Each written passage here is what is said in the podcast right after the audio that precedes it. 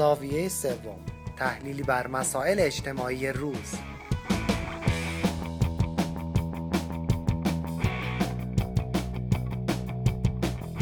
دوستان عزیز همراه با برنامه زاویه سوم. اگر خاطرتون باشه بحث قبلی رو نتونستیم ادامه بدیم به دلیل محدودیت زمانی و امروز در خدمتتون هستیم با ادامه بحث مورد نظر. با ما باشید.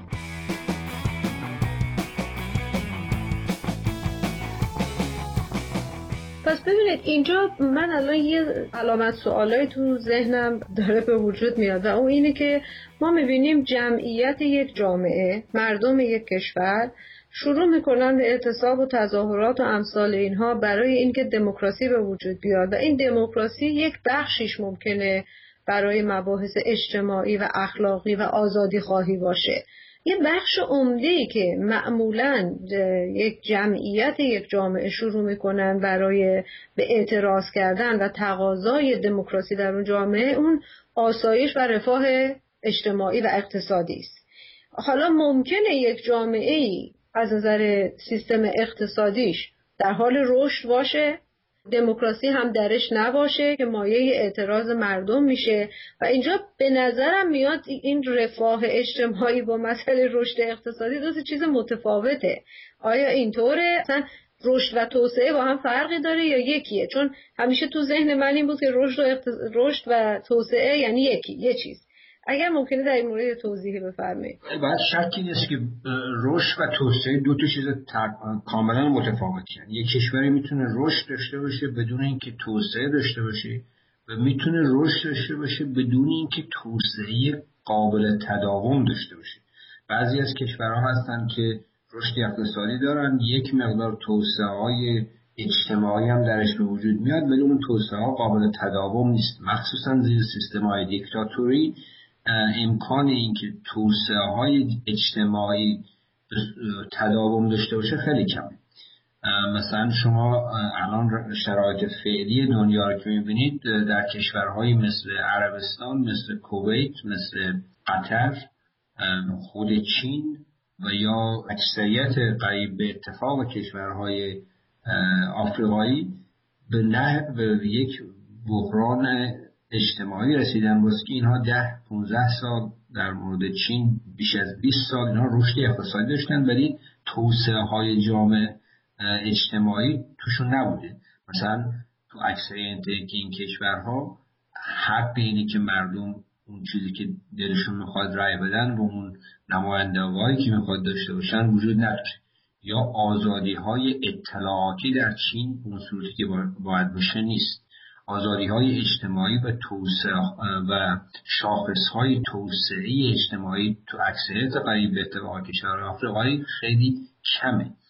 شرکت خانوم ها مخصوصا در فعالیت های اجتماعی و فعالیت های اقتصادی به نسبت خیلی کمه. و من وقتی توسعه های اجتماعی رو شما در نظر می‌گیرید با رشد اقتصادی دو تا چیز متفاوتن.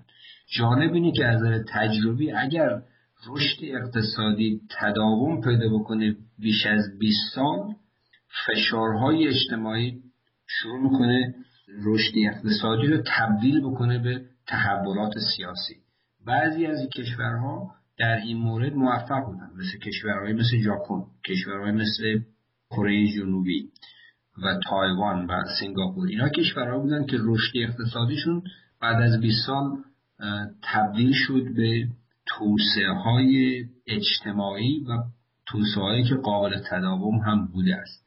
ولی در حال حاضر نمیشه به صورت اتوماتیک فرض کرد که به صرف اینکه توی کشوری رشد هست حتما توسعه های اجتماعی هم هست. نمونه خیلی خوبش کشورهای خاور میانه خود ایران عربستان سعودی و امثالها اینا کشورهایی بودن که رشد اقتصادیشون به نسبت خوب بوده. ولی توسعه های جامعه های اجتماعی تقریبا خیلی ضعیف.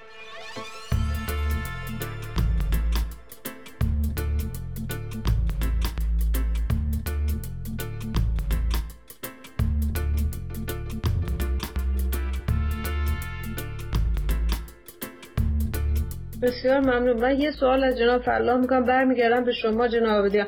جناب فلاح این توسعه های اقتصادی چند تا نمونه های بارزش رو می‌تونید به ما بگید؟ در, در چه جامعه ما میگیم از نظر اقتصادی توسعه پیدا کرده؟ یعنی جنبه های ملموسش رو می‌خوام کلیاتش رو جواب توضیح دادم جنبه های ملموس چه چیزهایی نشانه این هست که در یک جامعه توسعه اقتصادی وجود داره؟ و آیا اگر که در یک جامعه رشد اقتصادی باشه و توسعه اقتصادی نباشه این چه شکلی داره؟ اگر ممکنه یه مقدار در این مورد به شکل ملموستر توضیح بفرمایید برام. نرخ رشد اقتصادی وقتی میگیم شاید برمیگرده به اینکه درآمد سالانه افراد یا درآمد سرانه افراد در سال چقدر بوده و به این جور چیزا به این آمارا در واقع اشاره داره.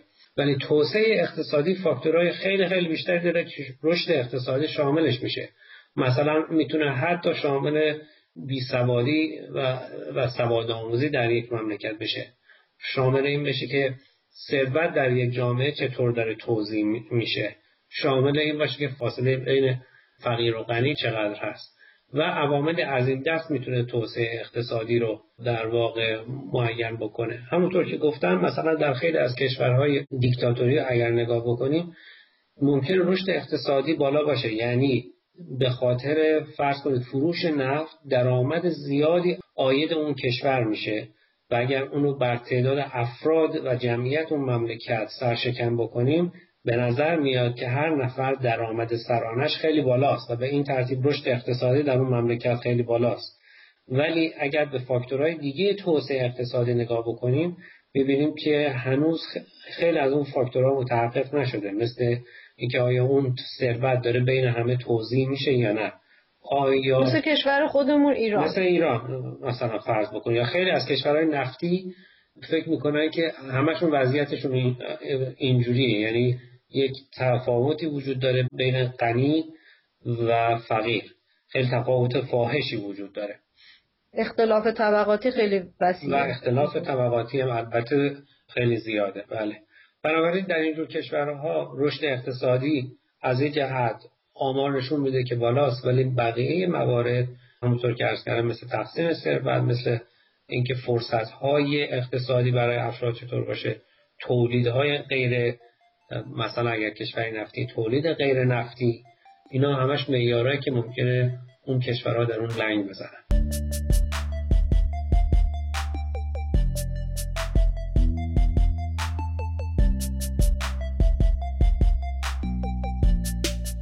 پس با توجه به صحبت های شما و جناب آبدیان این دموکراسی می‌تونه موجب رشد اقتصادی بشه ولی توسعه اقتصادی نیاره با خودش. بله. می‌تونه موجب رشد و توسعه اقتصادی هر دو با هم بشه و می‌تونه می‌تونه آیا موجب توسعه اقتصادی بشه ولی رشد اقتصادی نیاره با خودش؟ مثلا در یک کشوری که منابع طبیعیش کمه ثروت کمی داره می‌تونه ایجاد توسعه اقتصادی بکنه ولی رشد نیاره؟ همچین گزینه هست؟ جناب آبدیان. خواهش می‌کنم تعریف قبلی منم اگر جایی لازمه تصدیق بکنه دکتر. من خواهش می‌کنم کاملا صحیح بود. توسعه اقتصادی بدون رشد اقتصادی قابل تداوم نیست. یک چیز صحیحی نیست. در واقع در عمل قابل عمل نیست. و این رشد اقتصادی شرط لازم توسعه است. توسعه های اقتصادی شرط لازمش اینه که سیستم های سیاسی و اجتماعی به نحوی باشن که اون رشد اقتصادی رو تبدیل بکنه به توسعه های اجتماعی و اقتصادی. بنابراین به خاطر همینم دقیقا سیستم سیاسی مهمه. اگه سیستم دموکراتیک باشه اون رشد رو تبدیلش می‌کنه به توسعه های اقتصادی. ولی اگه سیستم دیکتاتوری و غیر دموکراتیک باشه اون رشد اقتصادی رو یک گروه خیلی کوچکی به نسبت خیلی پولدار میشن. ازش هم استفاده می‌کنن سوء استفاده هم می‌کنن ولی توسعه اجتماعی اقتصادی به وجود نمیاد. مثال این رو خیلی راحت در کشور خودمون ایران می‌تونیم ببینیم که به نظر میاد درآمدها خیلی بیشتر شده. رشد اقتصادی خیلی بیشتر شده ولی اختلاف طبقاتی و امکانات اجتماعی و توسعه اقتصادی برای مردم کمتر شده. مردم رفاه کمتری دارن و شاید یکی از علتهایی که مردم در حالا نه در ایران در کل کشورهایی که این مشکل رو دارن نگاه بکنیم که وقتی شروع می‌کنن به اعتراض و تظاهرات و ممالک دیگه دارن میان منابع ما رو می‌برن نفت ما رو می‌برن چیه ما رو می‌برن و ما هیچی پول نداریم چه بسا که اینطور هم نیست. پول وارد اون مملکت میشه. و رشد می‌کنه اون مملکت. ولی از این رشد چیزی نصیب من نمیشه. من در واقع کنار گذاشته شده هستم.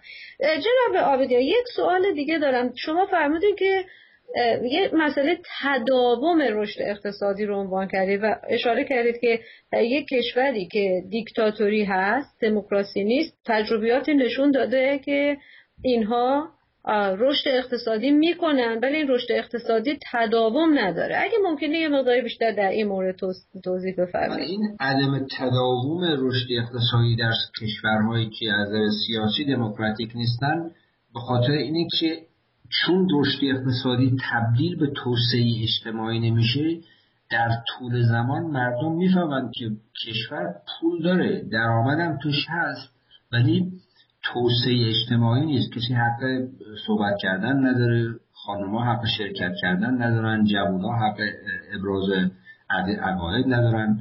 بنابراین جامعه شروع می‌کنه متحول شدن از نظر اجتماعی و سیاسی و کشورهای مثل الجزیره مثلا توش انقلاب کشورهای مثل مصر سیستمشون به هم میریزه. بنابراین وقتی هم رشد دارن اون رشد قابل تداوم نیست. به خاطر اینکه فاکتورهای سیاسی و اجتماعی شروع به تحولات و انقلابات و سرمایه ها رو به خطر می‌ذاره. بنابراین اونهایی که پول دارن شروع می‌کنن از کشور خارج شدن یا خودشون هم خارج شدن پولا رو بفرستن بیرون. بنابراین رشد قابل تداوم نیست.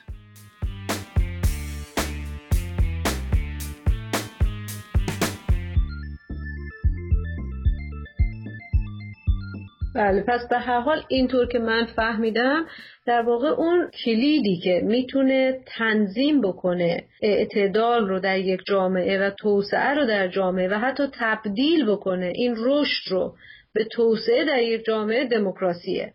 می‌تونه یک جامعه بدون دموکراسی رشد بکنه ولی این رشد تداوم نخواهد داشت مگر اینکه بعد از مدتی اون جامعه دیکتاتوری تبدیل بشه به دموکراسی و این رشد رو تبدیل بکنه به توسعه اقتصادی. در غیر این صورت نه اون دیکتاتوری و اون سیستم دوام خواهد داشت و نه اون رشد اقتصادی که از دیکتاتوری یعنی تحت شعاع یک سیستم دیکتاتوری به وجود اومده تداوم خواهد داشت. درسته؟ بله، اون یک جنبه جنبه که تو شما فهمیدید و بنده کردم جنبه سیاسی اجتماعی داره. یک جنبه فنی اقتصادی هم توش هست. مثلا یک کشوری می‌تونه منابع خیلی زیادی یا طلا یا الماس یا نفت و یا گازهای طبیعی داشته باشه و واسه پس کنید 20 سال یا 30 سال کشور می‌تونه رشد اقتصادی داشته باشه. ولی اگر اون نفت یا طلا یا انواع امثالها تموم شد اگر در طول اون زمان 20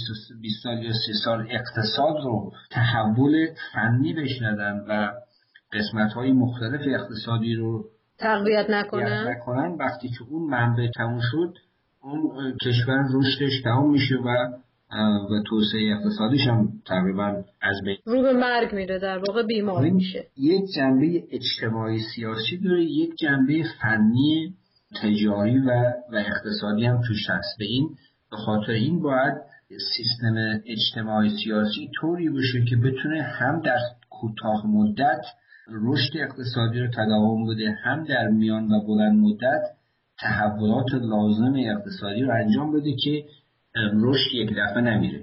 بسیار بسیار متشکر پس دموکراسی رشد اقتصادی و توسعه اقتصادی این ستا اگر در کنار هم قرار بگیرن یک جامعه ای می‌تونه روی رفاه و آسایش رو برای جمعیتش و برای گردانندگانش ببینه. در غیر این صورت اگر این ستا با هم همراه نباشن و تو امان عمل نکنن اون جامعه به هر حال به چالش خواهد افتاد. بسیار متشکرم جناب فلاح. شما نکته دارید اضافه بکنید به این مطالب؟ نه خیلی ممنون.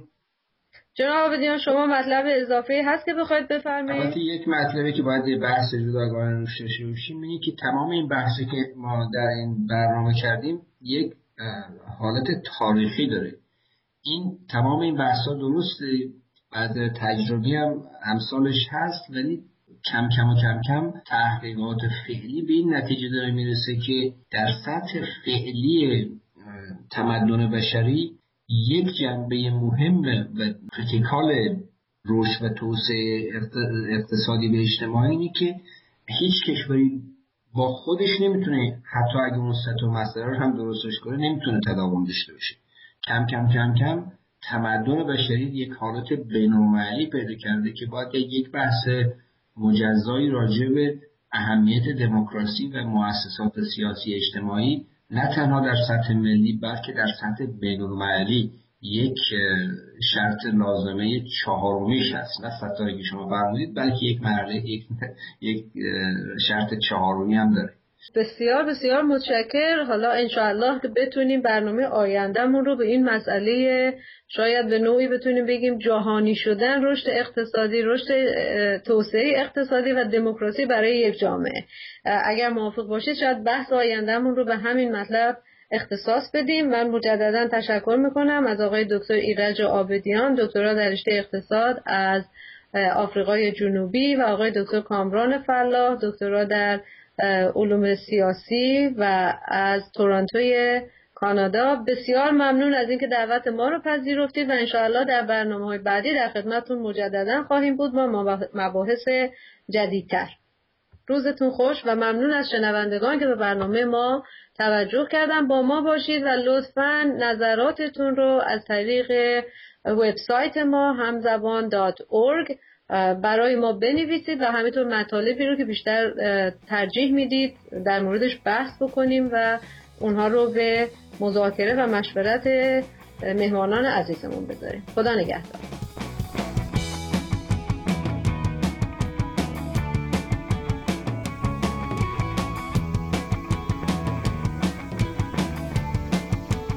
شنوندگان عزیز از شما دعوت می‌کنیم برای شنیدن متن کامل برنامه های زاویه سوم که با همکاری بنیاد فرهنگی همزبان تهیه شده به وبسایت این بنیاد به آدرس www.hamzaban.org مراجعه کنید. همچنین می توانید نظراتتون رو با شماره تلفن 201 703 671 88 88 یا با ایمیل آدرس پیام at با رادیو پیام دوست در میان بگذارید. با تشکر از مهمانان برنامه فرزانه ثابتان مجری لادن دوراندیش مدیر تولید و پریسا ثابت ویراستار و تنظیم کننده.